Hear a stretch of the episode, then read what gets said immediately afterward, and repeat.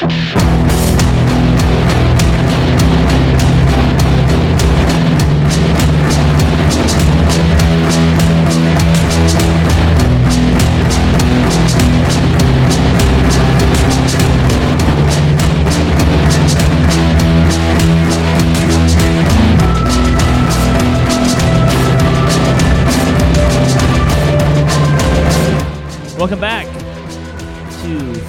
Full Metal RPG, episode number 39. I'm your host, Brendan Carrion, and today I'm joined on my left by Adam Sink. What up, Adam? Hi, everyone. How are you? And uh, once again, coming at you with the toothpaste blue shirt, we got Ben motherfucking Bailey. What up? What's up? It's metal. It's metal shirt, man. So that's pretty metal. yeah, It's like you're so me- you're so metal, you've just given up on black. Yeah, man. What can Yeah. I say? He doesn't I'm like the hipster doesn't metal guy. care now. what people think. Yeah, I'm the don't- hipster metal guy. I'm Yeah. setting He's- trends he has here. gone beyond Wow. what people think. I'm over here in a corporate shirt, so I can't be dishing out any insults to anybody. Sweet. Hey, so uh, and we are also joined by the Warlord Amanda. What up, Amanda? How you been? Hello, hello. Killing things, you know. Well, it's good to see everybody here. We got a lot on the agenda today uh, at Full Metal RPG, so I guess we'll get right into it. Today, we're going to go ahead and talk about what happened at Crit Hit 2017. We're going to give you guys kind of a rundown of some of the games we participated in. 'cause I know you're all dying to hear. I love hearing about other people's games. What do you guys think? I like hearing about other people's games. I like I like talking about gaming just in general. Yeah, I know, yeah, right? exactly. Uh, but I love hearing about other people's games because I like to get ideas and I like to get inspiration. So today we're going to talk about the games that we played and some of the things we took in at uh, Crit Hit 2017. The Warlord Amanda's here to help us out with that. What we've been up to lately. Before we, before we get to Crit Hit, what have we been up to lately? Who's got something? I feel like I'm a broken record, but Vampire Giovanni Chronicles. Giovanni Chronicles, right? Yeah, it, we, it was unknown whether this was going to be the last session of the first book or, or not, and it turned out to be the second to last session of the first book because we couldn't finish it. Um, but that was due to mostly uh, cool scenes and cool role playing. Yeah, yeah. We ended up Um, having a pretty good session for role playing, didn't we? Yeah, the the sort of the the lines of the party sort of been delineated. Some people decided they'd rather support the founders of the Camarilla. Others of us have decided that we would support the conspiracy of Isaac. It's pretty pretty awesome. It was a pretty interesting uh, scenario when you're getting into it because I spent the week leading up to the game reading the actual Giovanni Chronicles book, and it has all these little tangents in it about, well, if the characters go with the founders, this is what happens. If the characters go with the conspiracy of Isaac, this is what happens. If the characters just go out on their own, this is what happens. But at no point does it say, if the party splits, this is what you should do. So basically, we ran a little bit of a little bit of both. That's because you never split the party. Everybody Yeah, knows that. it- That's it- role playing 101. That's D and D 101. That's role playing 101. That's D and D 101. Vampire, the party always splits. And the, in Vampire, is there even a party half the time? There's a coterie. They're supposed to be. There's I, I feel like I feel like you either get the sort of the realistic group where people just kind of split off on their own, or you get like the super friends kind of like let's go fuck shit up group. And I'd rather be in the other one. the the uh, the FSU group. no, no, no, no. The like let's let's do our own thing like characters, you know. Yeah, like- so you want to play like a complex character with his own Ah. inner life who Yeah, has his exactly. own motivations and may not necessarily go along with the crowd as opposed to somebody who's just I'm going to A murder my buddies and and we're going to be a murder troop and kill everybody. Yes, exactly. Yeah, you're playing the game wrong. It's good to know. Quit quit playing it wrong. Thanks. I'll keep that in mind for the next session. Adam and I have very kind of you know. By the time this episode comes out, will it'll be a couple couple days before Gen Con. I don't know. I'll be packing up our bags, getting ready to gen, hit Gen Con, and so we have received our copies of the V5 Alpha playtest. Uh, Just just to ask a question, is there any pedophiles and or rapists in this one? W- we can't really talk about what's in it. Okay. We've been instructed not to talk about what's in it, but I will say, in the most ball teasing fashion that I possibly can, that it's a lot better than the first one. It's Sweet. really good. It's really really good, and I think that people who finally have a chance to take a look at it will be very very very happy when they start seeing it. Yeah, it, it would almost yeah, it would almost have to be better than the first one. But um it, I, I ran the first one and I enjoyed doing it and I had a lot of fun with it, but All I have to say to all the crybabies who were up in fucking arms about about the pre-alpha was, yo, A, it was a pre-alpha. B, it's a playtest. That's why you do the playtest. So you can fix the fucking problems. And they're fixing the problems. So fancy that. The world is not ending, guys. Now this one's not available for everybody just to go grab and download. is Not it? yet. Not yet. Okay. It will be Not yet. after Gen Con, I think. but Probably. not Okay. yet. But right now it's super secret. That's why we can't tell you anything about it. what what what I will say is that what led into this segue is that there there will be new incentives provided to keep players in a group in in in what's going in, in what is going to be V5. Really? It looks like. Oh, so so that is kind of interesting. I'm pretty I'm pretty interested to see how that goes. Um Amanda, what are you up to? You playing games? Since crit hit, nothing really. Sadly enough, Boo. I know. There's know. board games that kind of cross into the role playing game kind of territory. Um, there are some, but I've been playing those. But you haven't been playing those. Okay. I was trying to throw you a lifeline and you just batted it away. I'm like, no, I want the sharks to eat me. I don't Ah. like you. the What- sharks can try. what- they can try. What about you, Adam? What you been playing? Um, not a whole lot, honestly. It's it's I've been doing Gen Con prep and reading and haven't played anything since crit hit. So Fair.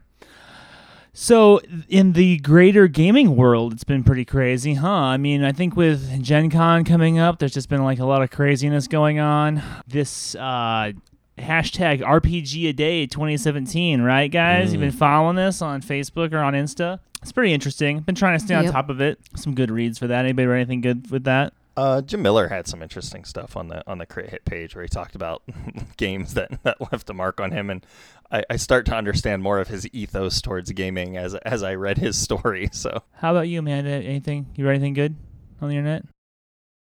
Mm. I've been putting my answers. I guess I should put them on our actual webpage.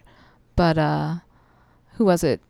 Chris Zach was like, "Hey, let's do this with a White Wolf spin on his page." Did oh, you I see saw that? that. Yeah. Yeah, I put some answers up on there with that. Just you know, I saw that you you wish you were playing werewolf.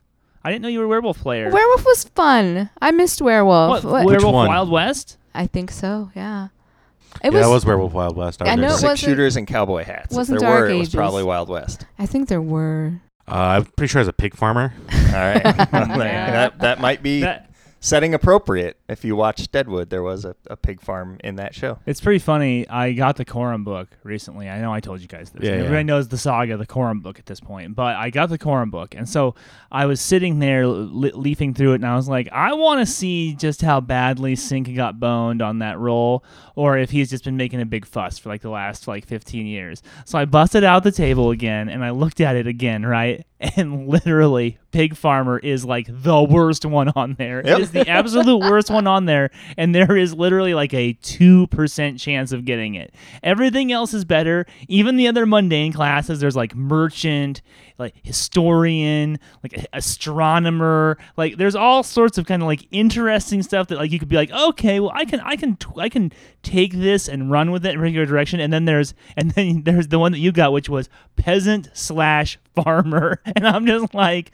two percent chance. I'm like son of a bitch. It's it's it's the same odds of getting the assassin, which is what I got, as getting peasant slash farmer. Pretty great. Sorry, so sorry about that. It's it has been a great story throughout the years. It really has. So it was it, it was almost worth it from that standpoint. It totally wasn't worth it. My pig. My pig. um. Killed my pig. So, uh, in other news, the homie James Vale has been killing it on Kickstarter. Did you guys Mm. see that? Yeah. James Vale has been killing it on Kickstarter. A I couple think he's one of episodes- two that I'm supporting right now. I think. Yeah. Cor- uh, Correctamundo, you and me as well. Um, so a couple episodes back, we did a uh, episode all about listeners who are designing games, and in the meantime, a bunch of our listeners have released new games. So I think we're probably going to revisit that that ground That sounds pretty rockin'. soon, right? James Vale, who at the time was pushing a game called Nightmares of the Dead Dreamers, and I remember I said I don't really care much for the title. He has retitled it. Uh, it's now called Zasarkala and it is available on Kickstarter. And homie funded that thing in like three days. Like three days, like boom, boom. And so now he's working into stretch goals. The cover art looks sick. He put together a super slick Kickstarter. Like it's all like a point. Yeah, it looks really good. It's all laid out. You can tell he's got some like serious graphic design chops. Along with those illustration chops and those writing chops that he's got. So I pledged. I know Ben pledged. Adam, did you pledge? I think we all pledged really high. Yeah, I pledged. I think high enough so that, that I could get a print because I was like, I want a print of this art. That sounds pretty Yeah, I got that too. I got that too. I think that was seventy five dollar level. Seventy-five Yeah, I think that's what I meant. Seventy-five. I want I wanted to I wanted to dig deep for the 150 so I could have like my face or whatever in the book, but I was just like I just I just don't have it with being right I just here didn't by- want to punish the readers of the book like that. So it's a horror game, Adam. It's true. Is it because you're too beautiful? you're too beautiful to that's, behold. that's exactly what would it have, is. would have thrown the whole thing. Anyway, so there's a little uh, uh, press release here from James's game company that he started, um, which is uh, Atramentus Games. And let's see, I'm going to go ahead and read it because I said I would. Right on. All right, it says Zasarkala RPG launching Kickstarter campaign. James Vale, an indie game designer, is about to launch a Kickstarter campaign for his first project, Zasarkala. Zasarkala is a tabletop role playing game with a hardcore survival horror experience. It draws upon satanic themes such as black metal and left hand path philosophy. The world is a desolate land of surreal horror. A world wounded by psychic warfare, mind controlled cities, interdimensional labyrinths, and wasteland tribes. You are the alien here, the last survivor of your species. You must find a way to survive. As the flagship RPG of Atramentus Games, Zasarkala uses a custom rule set called the Strain System, which is considered a narrative style of game system but designed to play like a board game, where the game itself is challenging. Players have to compete against their stress scores, which increase and decrease with various risks and actions the players take. Quote, This is not easy, says James. Either you play intelligently or the game will destroy you. End quote. A basic version of the rule system is available to all Kickstarter backers, even for small pledges. There are optional add-ons, a setting generic version of the book, and the full book in digital, softcover, and hardcover versions for $15, $20, or $30 respectively. There are also exclusive T-shirts and signed posters of James Vale's artwork.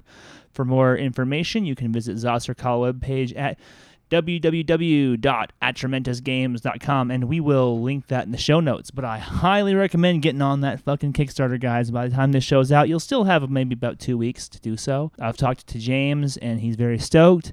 And we're very stoked for James. So congratulations, man. Yeah, Congratulations. congratulations, James. Yeah, we're looking forward to the game. We're looking forward to the game. Has anybody made any recent purchases? Purchases? Purchases? Will you guys buy anything? Well, I think you bought me something fairly recently.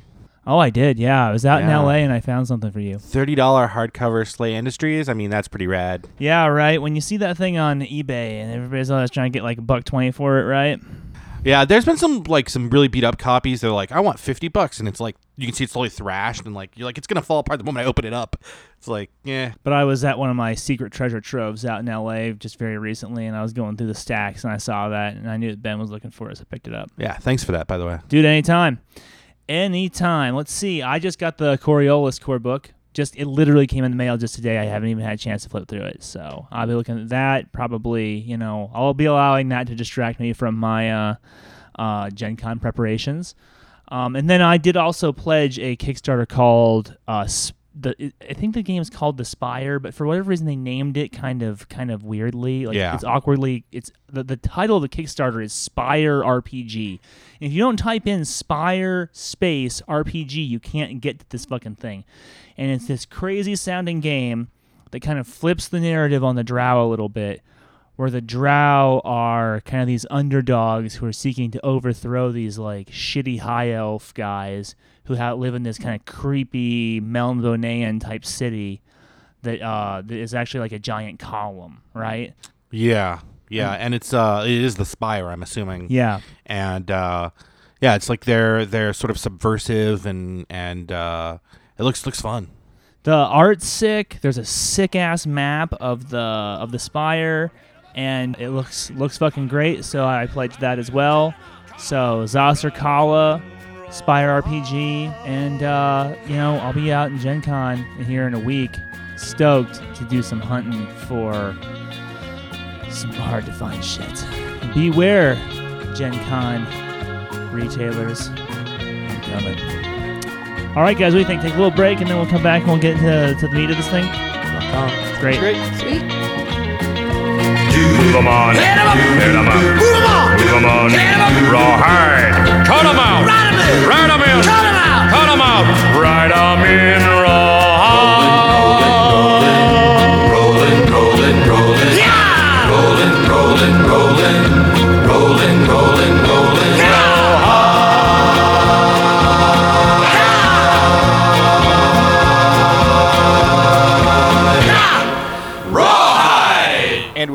Here to talk about Crit Hit 2017, a gaming convention local here to Phoenix. Uh, so we're going to kind of go through this day by day and break it down. And I think up first, you were the first one who had something going on at Crit Hit, right, Brendan? Well, recording with the, the yeah. Crew. Yeah, we got we got there early.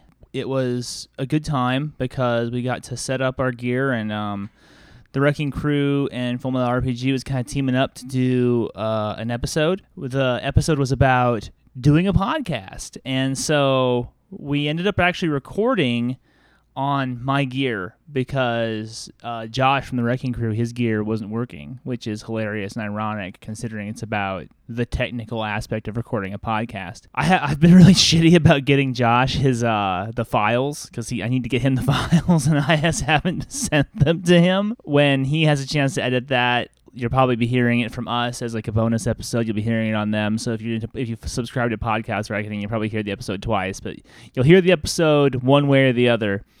Um, and that was really fun. Had a good time hanging out with those guys. And then immediately, you and Ben and Justin Sorois all came down and we recorded. Right? We did, and We that did. is already available on the page. So if you want to listen to what we discussed and get some really great insights from Justin as a creator, uh, you can go listen to that. Yeah, right shout out to Justin. Uh, first time meeting Justin. The homie's rad. Yeah, he's a great guy. I had a blast. I can't wait to see him again. The next step, I think, is for me to go out and visit him in Baltimore because he was telling me about the creative scene that he's got going on out there in Baltimore. And I just got to see, I got to see it. Right on.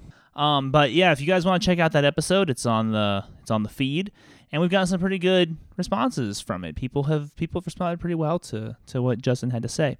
And then then you were feeling kind of the wrath of the lunch, so you had to peace out. You had to you had to go, right? Yes. And yeah. so Adam pieced out, and I was like, "Oh, I'm, I'm gonna power through it. I'm a I'm a podcasting madman." And I went and I rented up Ken St. Andre, who was around, And I grabbed Chris Gray. and you grabbed Chris Gray, who happened to be in the hallway with nothing to do. And I was like, uh, for those who don't know, that guy's the creator of uh, Happiest Apocalypse on Earth. Correct. And Ken St. Andre is the creator of Tunnels and Trolls and uh, Stormbringer. He Yes, fucking yes, Stormbringer. Stormbringer. for Christ's sake. And so he happens to be sort of like a local area guy. He's like a local area legend. And he's so he's at the cons. We had him. Chris Gray was at Crit Hit talking about Happiest Apocalypse on Earth and demoing it for people. I was like, this is gonna be great. We got two creators, and then womp womp. Then my shit didn't work, and uh, I could not. I mean, I rebooted, and I just like, I mean, my computer was, was like frying hot, and I think that that's that was largely what the problem was. And I mean, I was like, I had one of those like shitty moments that you have in podcasting where you're like sweating because your lack of professionalism, and you're just like, oh god. And I, I, I eventually had to turn to these two guys. I'm like, I'm sorry, dudes. Like we, it's just not gonna happen. It ain't gonna happen. So then we broke. Hung out with Ken St. Andre. Yeah, yeah. That was like the that was the part of the con that was like completely un- unexpected, right? Kind we, of random, but kind of awesome. we it was went cool. We had lunch with him. Yeah. we went to lunch with Ken St. Andre at Taco Bell. So Amanda bought Ken St. Andre lunch. yeah, what'd you, what'd you buy him? It was like a one of those one of those super chalupas. It was like the big the big ah. chalupa that's like an inch and a half wide. Yeah, it was something crazy it like was like that. the mega chalupa. So I mean, y- you know those memes? They're like, you may be cool, but you'll never be as cool as. I mean, here's the thing: you may be you may be a podcasting nerd, but you'll never be the kind of podcasting nerd that's been to eating Taco Bell with Ken St. Andre talking about Star Trek. So deal with it. Hashtag full Metal Yeah, that was kind of a wild co- conversation. I I mean, know. That was correct me if I'm right? wrong, but at one pretty point, cool. didn't he start bagging on LepreCon too, which was kind of hilarious? I don't know if he was bagging on it. So yeah, we got we did that, and that was a blast. And I'm still hoping to have Ken St. Andre on the show. What then happened next? Now now let's get into the actual gaming. Now everybody's like heard us like fucking jacking each other off about like what who we got to hang out with, like a bunch of name droppers. Amanda, why don't you tell us about your Firefly session? You had that that was the first thing that came up, right? That was, and it was early in the morning for me, which was ten o'clock, and it actually it went pretty good, except the room got really fucking loud. There were two other games in there, and one of them was Fiasco. Yeah. I've never So- played Fiasco's. Fiasco known for being loud. Yes, I've I've I've heard that it's just like crazy. It seemed like a common complaint was was room noise this year. Yeah, and and I don't remember that being a really big problem last year. Jim actually came in at one point and talked to the room about noise because it was just so fucking loud.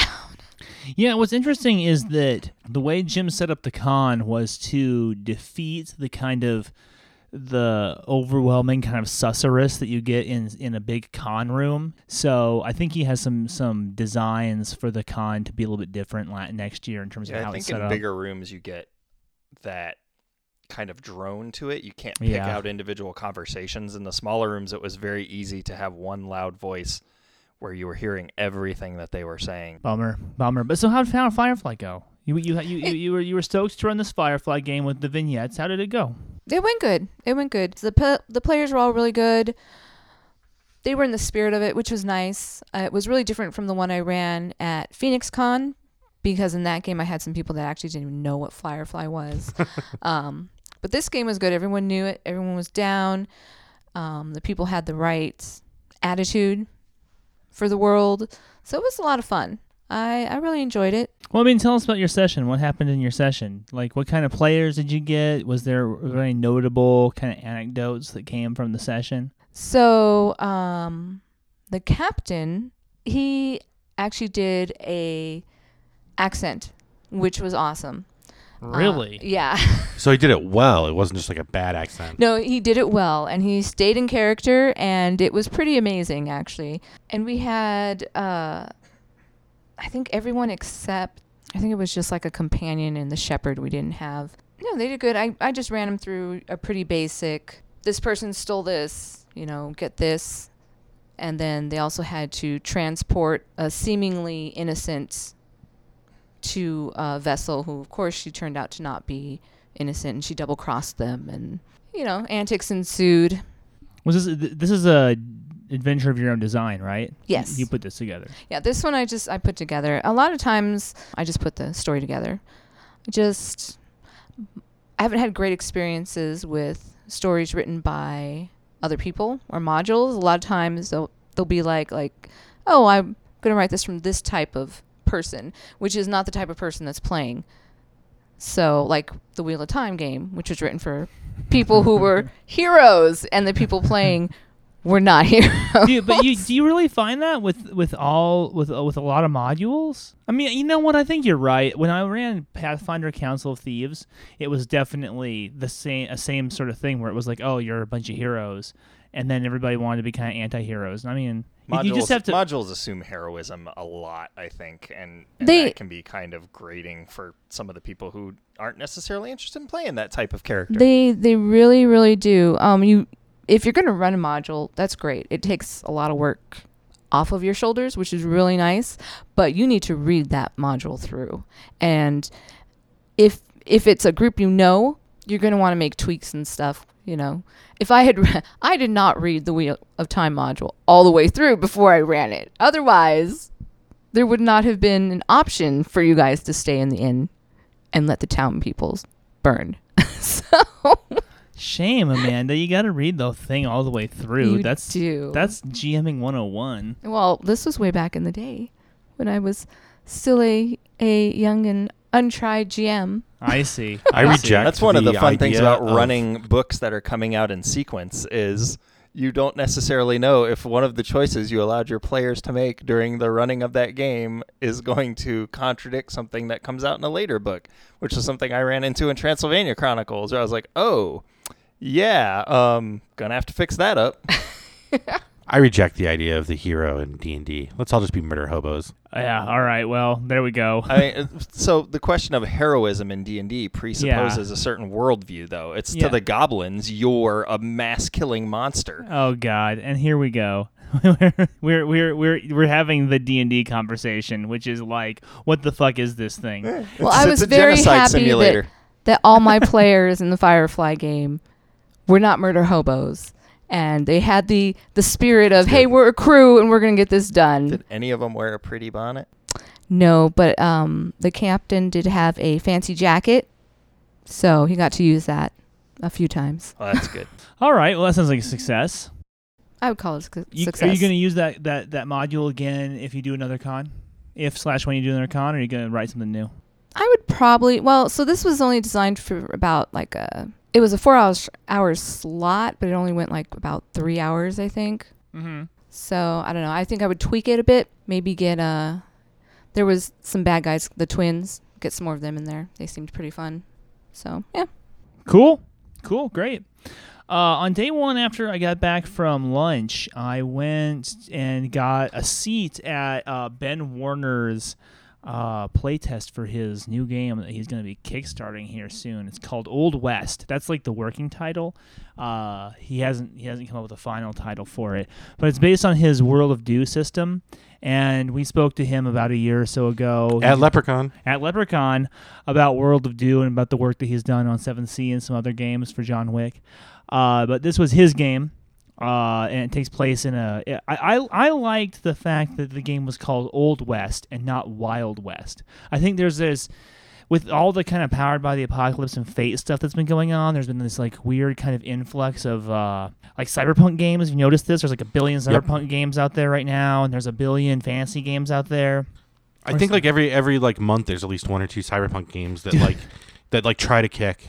it's it's an embarrassment of riches how many cyberpunk games there are right now and we're seeing a lot of, sci-fi games and i was kind of thinking to myself when are we going to start seeing the western games? There's nothing right now. There's not but then all of a sudden there's just this landslide of uh, kickstarters. They're like for wild west games. And they all kind of have the same kind of idea going forward which is which is that sort of tombstony the Wild West was an action movie kind of look to them, and so the calling the movie Old West or calling the game Old West uh, really struck me because I was like, okay, so there's a possibility of running this game as a more kind of period piece with more nuance and more character to it. Hmm. So, um, I guess I didn't even think about that, but that that, that I see where you're coming from. Yeah, the title definitely gives it more of a rom- romantic feel. I Yeah. would think. Yeah, yeah. Well, you know, I think kind of.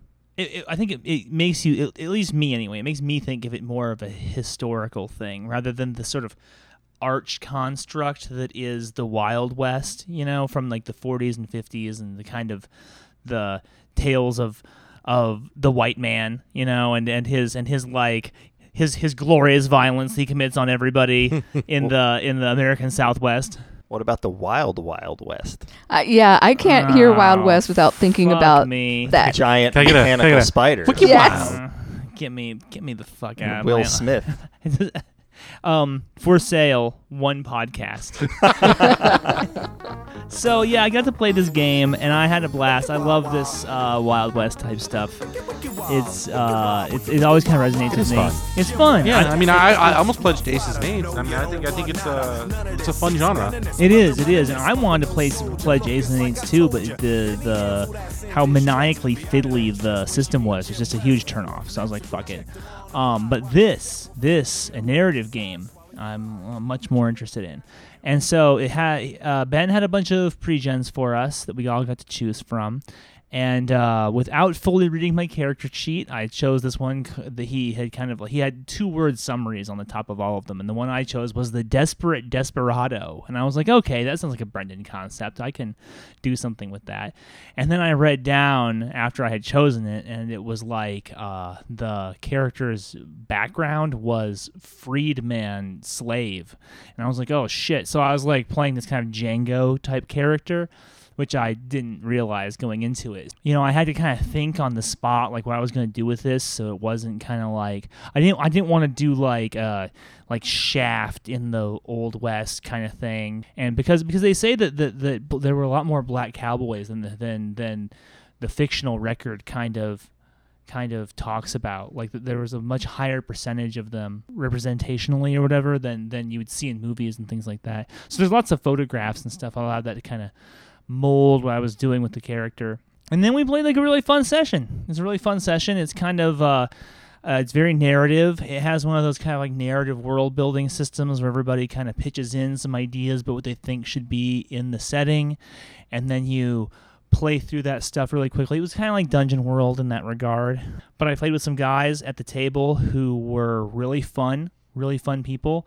Uh, I had just gotten into a podcast like three days earlier called The Game's the Thing. I knew that it was a podcast that was by some people down in Tucson, and I was like, oh, well, I should see if these guys are around. But then I learned that the podcast had, had quit.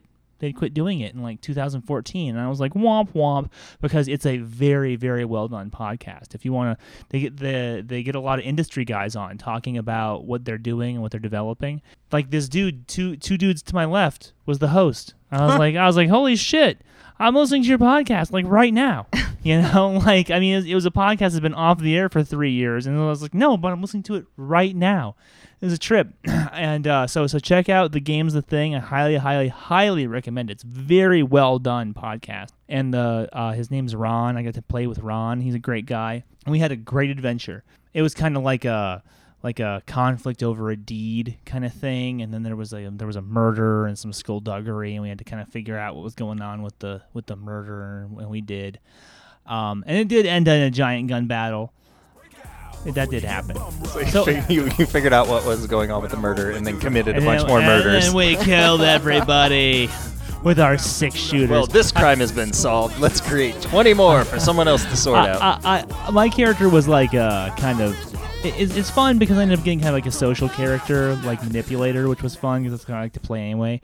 The, the game is very lethal. You take like two hits and you're dead. And so I got hit once. I was like, "Fuck this! I'm out of here." And uh, me and the other guy who got hit once, we we we booked it out of there. So yeah, I had a great time playing Old West with Ben Woerner. I think that we're gonna when when he's ready to kick that, I think we're gonna have him on. Uh, He and I That talked sounds good. about it, and we're we're gonna have him on to talk about the game. That sounds like a fun game. Hell yeah, man! It was a great time because you you're a World of Dew fan, right? I do. I do like World of Dew, but uh, weren't you saying it was different as far as how it works? He had a different. Um, Well, here's the thing: is I don't actually. Okay, that is what I will say about the game is that the dice mechanic was a little weird. It has it had a strange dice mechanic that had to do with like you like rolled and you were looking for doubles and this kind of this kind of stuff and like So like the Like, one one roll was- system kind it of. was it was kind of like um maybe it wasn't doubles maybe it was like uh evens and odds. oh.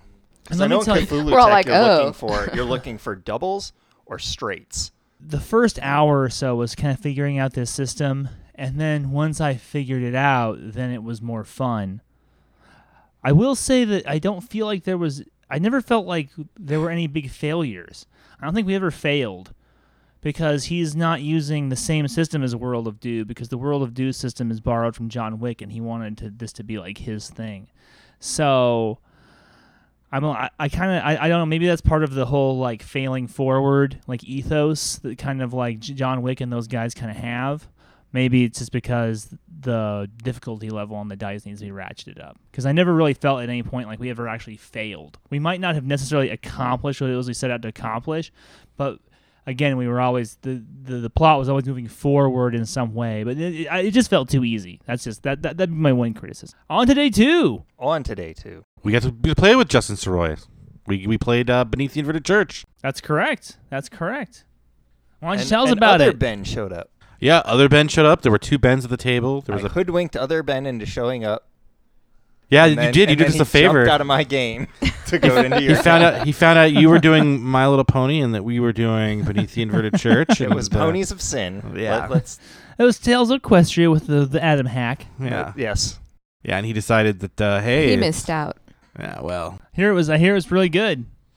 No, we did. We did beneath the inverted church. It was. Uh, I hadn't actually. Um, so I own. I own the scenario, but I haven't actually read it since we read the test copy that we got like a long time ago when we reviewed it. Oh yeah, back when we got it like in the mail or something, and it was just like Yeah, yeah. like- All those like pages that we clipped together. yeah. Um, Those were the days. yeah, no, it it was. Uh, it was interesting, like sort of noting the differences that had happened during that. There was, there was sort of like, uh, and some of them I asked him about, like, um, like uh, I remember we talked for when we did the episode about the sort of what I always consider sort of the test encounter, right, where you like you find the uh the, the woman alone in the woods Right. and then you're surrounded by the weird rapist guys you Mhm. know and that's sort of like the test encounter for your group where you're sort of like are these guys going to handle sort of the mature themes of this guy like being this demented rapist who like records it with art you know like what's going to happen um and he he he made it sort of a little bit more a little bit more out there with the sort of like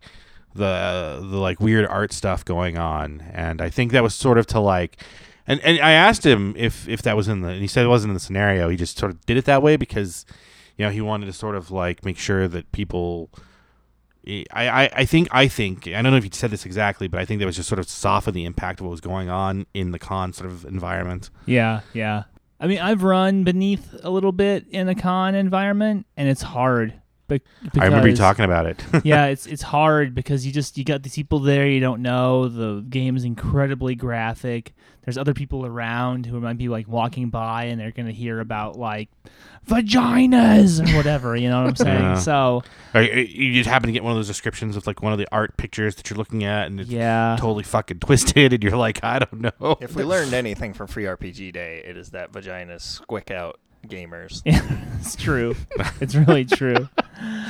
Um, there's that great table in beneath that's like where you roll to see what's going on in the mirror, and it's like this. Yep. It's like this two two com. It's it's it's a three. It's a three column table, and you can kind of you you mix and match shit to make perverse crap.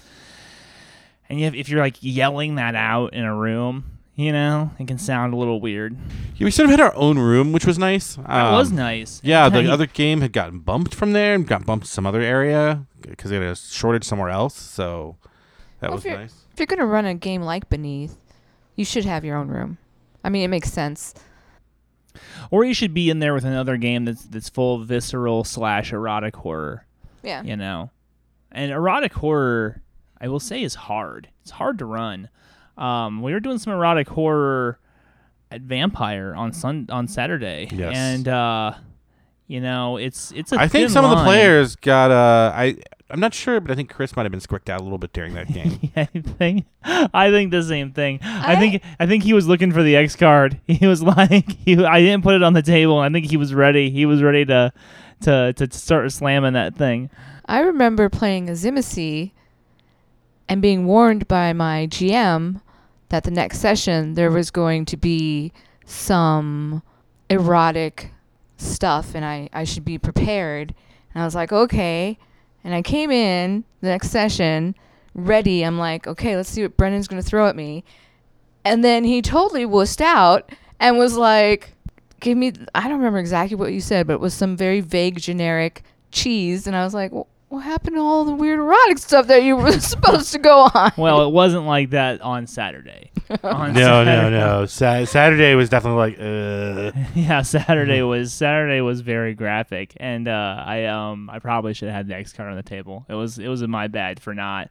Next time, there's been a lot of undead orgies in my games, and this was just like just another one. Yeah. So As anyway, back to beneath. Beneath, Um, I was sad that we didn't get further in the scenario because there's stuff that happens later that I like. Some of the monsters that are inside the the inverted church. I was looking forward to seeing like his descriptions of and see what was going to happen with. But you know, it's time thing, so you can only get so Yeah. far. it's um, interesting. He ran almost exactly the same encounters that I did when I Okay. ran it. When I ran it in a con setting, he he it's just like exactly the same beats. It's like he brought it in at the same spot and he pulled it out at just about the same spot. Okay. So uh, that, that that's a that's a pretty good little little window in there. Those that first few that first few scenes. Yeah, I got I got the feeling that that was definitely where he wanted to end it. Like, he, like oh yeah. um, he thought about that definitely beforehand where it was going to stop, and that was where. But yeah, it's, it was fun to play in, like I knew it would be. Um, you know, I I never played that like retro clone Black Hack. That was the first time I played that. Yeah, it was fun. Yeah, you know, um, I had a good time with it. Uh, I've been kind of thinking about Lamentations of the Flame Princess again, and uh, there's a good possibility here because you and I are talking about a little side project that we're thinking about getting off the ground, and we'll see if that if that project has legs. Then I'm gonna resuscitate this old Lamentations campaign I was writing called um, "The Rotting Throne." And I think I might drag and drop beneath into the middle of that. So some people have been asking me if I'm ever going to run it or if we're going to do like a actual play of it or something, and I'm like, I'm not going to run it until I get the second book so that I can put the both of them together, merge them into like a sandbox game. Sure. But uh, if if we if we start doing that that little side project thing, then maybe maybe I'll bust it out and kind of Yeah, we'll we'll talk about that later when we have we have more more details threshed, fleshed out. You know, and yeah yeah. no sense in like blowing our load all right now. No, no, definitely not. Definitely not. Gotta leave them wanting more. Adam, so you you you ran Tales of Equestria I for the kids. Tales of Equestria for the children. How'd Um, it go? How was how's Tales of Equestria, man? so it- about me, I like to run weird games, and I think Ben can attest to this. I like to run weird, kind of off the wall, bonkers, gonzo kind of games. Yeah, your Gamma World game is that's a perfect descriptor. Gamma World, uh, paranoia. And Yep. so for this one, I had been talking up Tales of Equestria, and It started someone off as a dared joke, me. right? Yeah, it started off as a joke. Someone dared me to run it at Crit Hit. Jim Miller dared me to run it at Crit Hit, and I said, "All right, if you want Tales of Equestria at Crit Hit, I will run Tales of Equestria at Crit Hit." So I took um, Tales of Equestria, which is a My Little Pony branded game, and I uh, merged it with Clive Barker's Hellraiser. Um, Nice. so it was the puzzle box gets opened, and then uh, Cenobites come through, and and pony Cenobites, and then it's a lot of like pony torture and mayhem. Amanda played in it. Uh, the girlfriend Heather played in it, and then a, another gentleman who was at the con played in it, and He had no idea what he's getting into. it. Yeah, he really didn't. but, but- because that's the thing. Like Heather and Amanda had been given kind of like, oh, here's this game that Adam's running. It's gonna be probably be weird in a there was way. a write up on the site. So Yeah. Yeah. it's not like there was no write up. It's not like The So- write up was so- great, by the so way. nobody knew. So this dude like read it and he's like, that sounds like it's right up my alley. Yeah. Hey, good on him. Somebody read it and Yeah. said, "Okay, I am interested in playing in this." So God bless him. And there were supposed to be a couple other people they didn't they didn't show. I don't I don't know what happened there, but no big deal. Uh, did one of them got good. busy.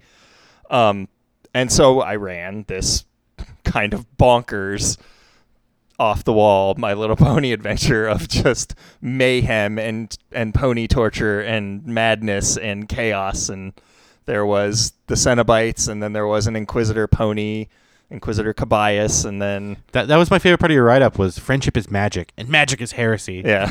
so so the idea is that the friendship is magic. The ponies can't die because of their their friendship power, so they're just being ceaselessly tortured by these Cenobites. And then the other ponies uh, had this tome, and they had to go find uh, the Necronomicon because everything in My Little Pony is Oh. puns. it's it's like Maryland and and and things like that.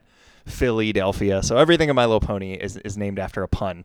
So they had to go find the Necronomicon so that they could then come back and uh, dispel this uh, this great evil that was going on and, and causing all the ponies to get tortured and, and, and torn apart. So did they succeed? They did succeed. Uh, there were a number of, of failed rolls.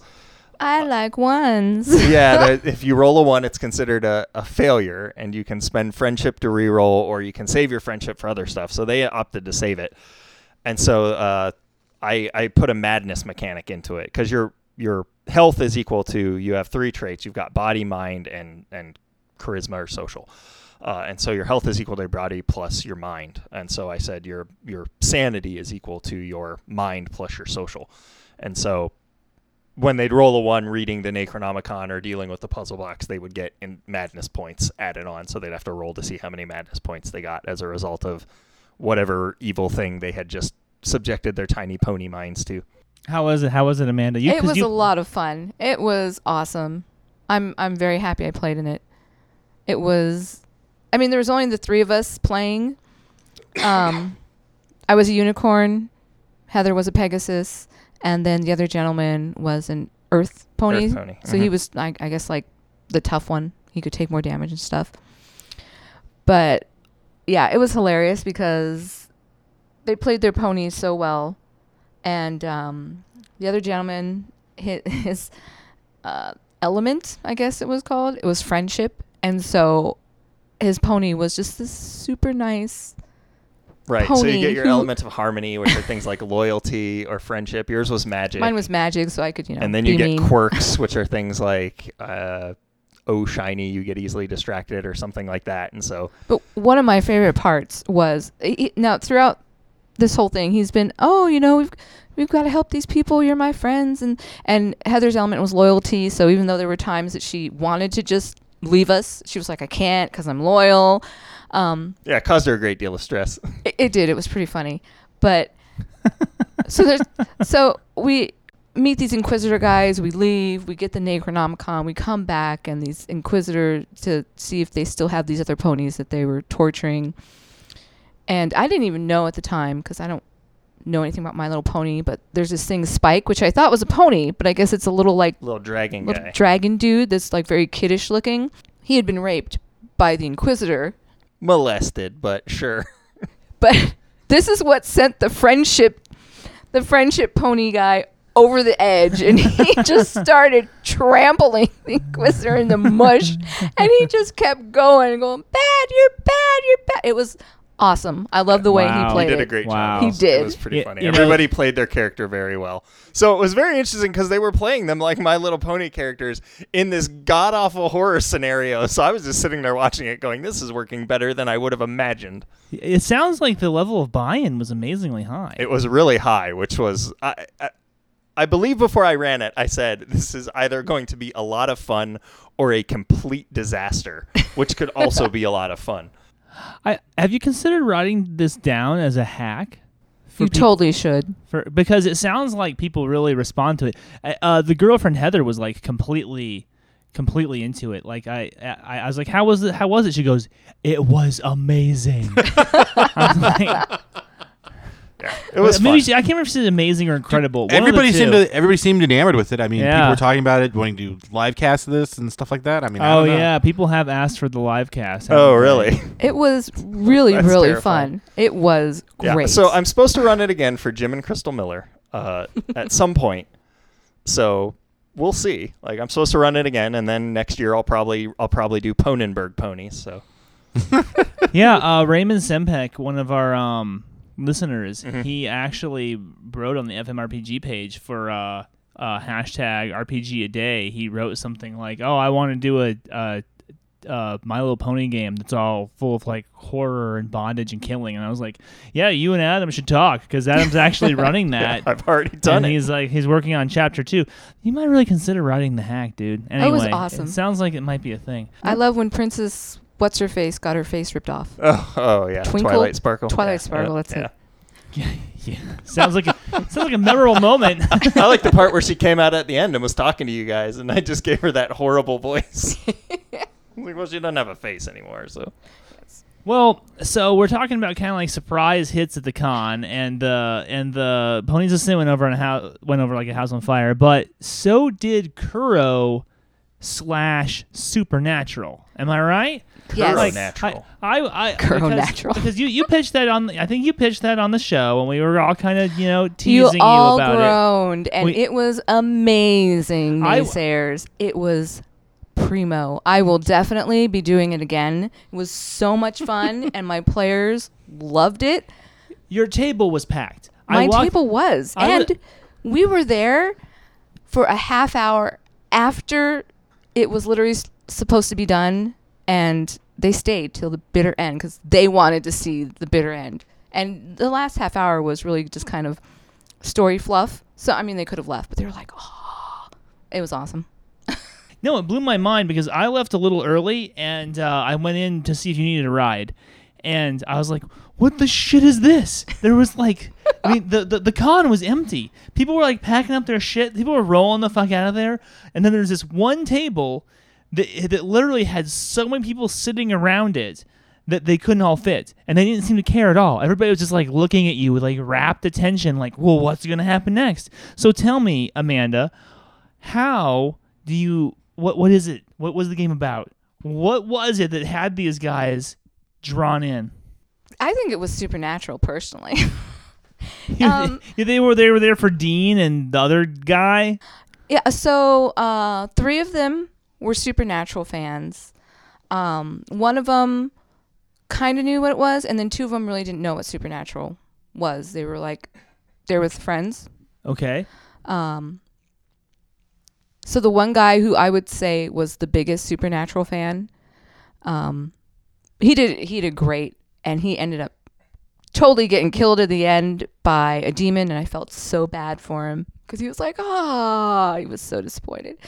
But um, I think it was really the supernatural aspect that brought in a lot of the fun. Basically, what I did was I had Sam and Dean there to help them out of this building. The No- store. Oh, sorry. N- n- n- n- just to be clear kuro takes place in japan yes. in a pre-cyberpunk fused with demon incursion dystopia Yes. but th- then you put sam and dean there. Basically, Kuro, like, they've been cut off from the rest of the world. okay So, and I know you guys don't know much about the show, but basically, I took it from the point of the Angels needed to get someone from Japan that's been cut off in a bubble. They can't because it's cut off in a bubble, but they can get a portal to get humans in there. So they send in Sam and Dean. Which is Did why they send in their car? no Oh, bummer. baby wasn't there. Sorry. Okay. Yeah, That's baby, a premise the that question. works. It's a premise Um, that works. Hmm. So basically, how I designed it was for the players just have to get out of this building alive. They uh, were basically all worked in a paper making building that was six stories high, paper making slash designing, I should say. Um, they started on the fifth floor, and really that was what they had to do was get out of there alive. One of them was the chosen one, which I randomly rolled for. Um, Sam and Dean show up a little bit after um, the the ghouls and stuff first make themselves known, um, and then it it's just really them, Sam and Dean guiding the party, and the party can make their own stupid decisions or not, which you know they did. They did split up at one point, but it was just so much fun. Is it, so this is like, kind of like a dungeon crawl then. There's a very, there's a very crawly a tower element crawl. to this. Yeah, yeah. Sure. They just had to get out, really. And How The many of big- them lived? the big overall was to get the chosen one out, but they didn't know who the chosen one was. They actually didn't even know about the whole chosen Oh, one thing Interesting. because they could have at one point when they're talking to Sam, you know, and of course, you know someone's going to ask what's going on, and I had Sam give him this vague answer about buildings being attacked by supernatural beings, and then I had them roll to, you know, see if they could sense that he was holding anything back, and they all rolled horribly, and I'm like, okay, you guys are fine with that answer, so. They, they didn't even know about it until they got to the first floor. And the demon that was there trying to kill the chosen one because he believed if he killed the chosen one and got his soul, he'd be able to escape the bubble that he was trapped in in Kuro in Japan, blah, blah, blah. So, yeah. And the end, uh, only one guy actually, well, no, two guys died because one of them got taken over by the demon and he ended up getting killed. One guy was paralyzed. Were either of them the chosen one? The paralyzed one was the chosen one. Okay. So, So- so did he die? He did die. He did not die. Oh, but he made it out. he did make it out. Um, basically, when once they got out of the building, there's all these sigils. And of course, Sam and Dean, uh, they break the sigils. So then at that point, um, Castiel makes an appearance, who is the angel guy, Right. and he's like trying to ascertain who the chosen because the de- the demon didn't know who the chosen one was either. And so then he's he's checking out the people that have lived, and he checks out the people that have died, and then he goes, and everyone else thinks that the guy who's paralyzed was dead, in character. Um, the players, of course, knew he wasn't because I'd like, do you want to do anything? And he didn't. He didn't. Once he was paralyzed, he was like, I'm just gonna lay there. I'm like, you're not gonna try and talk, or I was like, you can move your head, you can breathe, but he just laid there, so everyone thought he was dead, even though he wasn't. He was the chosen one. Um, and then the survivors, uh, Sam and Dean. Well, not Dean. Dean just goes through the back to the portal and very disgusted because a whole bunch of crazy s- shit happened. Uh, Sam's like, "Well, do you guys want to come with for whoever is alive?" And uh, the one guy, the big fan that died, was very disappointed by this because he was like, "I knew it. We could have gone back and become hunters." So, do you think you'll run more of this, or do you think you'll run Oh, it again? I will definitely run more of this. It was a lot of fun. This and- particular mashup. yes, I personally had a great time being Sam and Dean. It I was, was so about much to fun. ask. I was gonna say, is the big fun part for you that you get to do Sam and Dean lines, yes, it was awesome. and and the table felt like you were carrying it. They were Actually, yeah, and that was one of the the great parts while I was running it is I would say something and you would hear, "Oh, Dean would totally say that." I'm like, "Yeah, so you've that's right." you've mastered the material. Oh, it was it was joyous. Did they take their shirts off? no, they the did next, not take the next step see, is I you need to get some mastered it. floppy At hair first, like I thought you were Sam asking if the players. No, no, Sam and Dean. off. That's the next level to, of mastery. No, that's for the all girls group. Okay. Duly noted. So, anybody else have anything they want to say about about Crit Hit 2017? It No, it was was rad.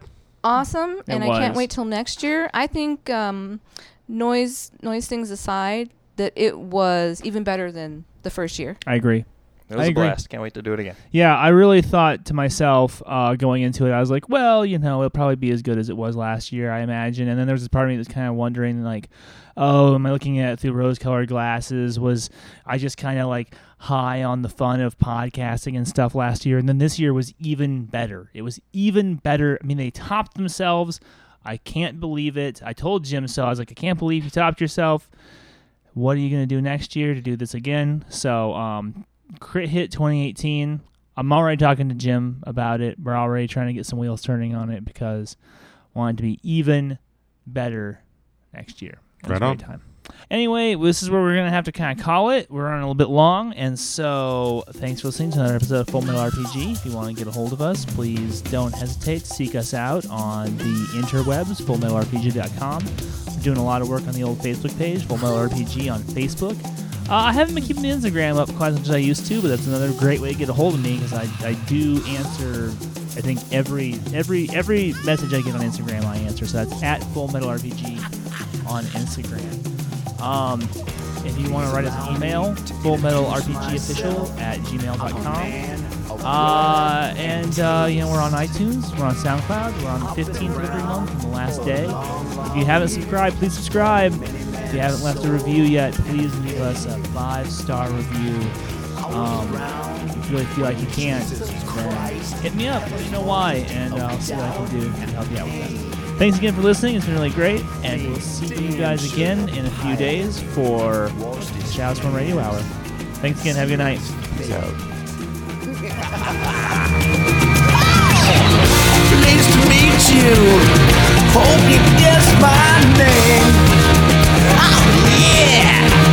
But what's puzzling you is the nature of my game. I stuck around St. Petersburg when I saw it was a time for a change. I killed the and his ministers Anastasia screamed in vain I rode a tank, held a general's rank When the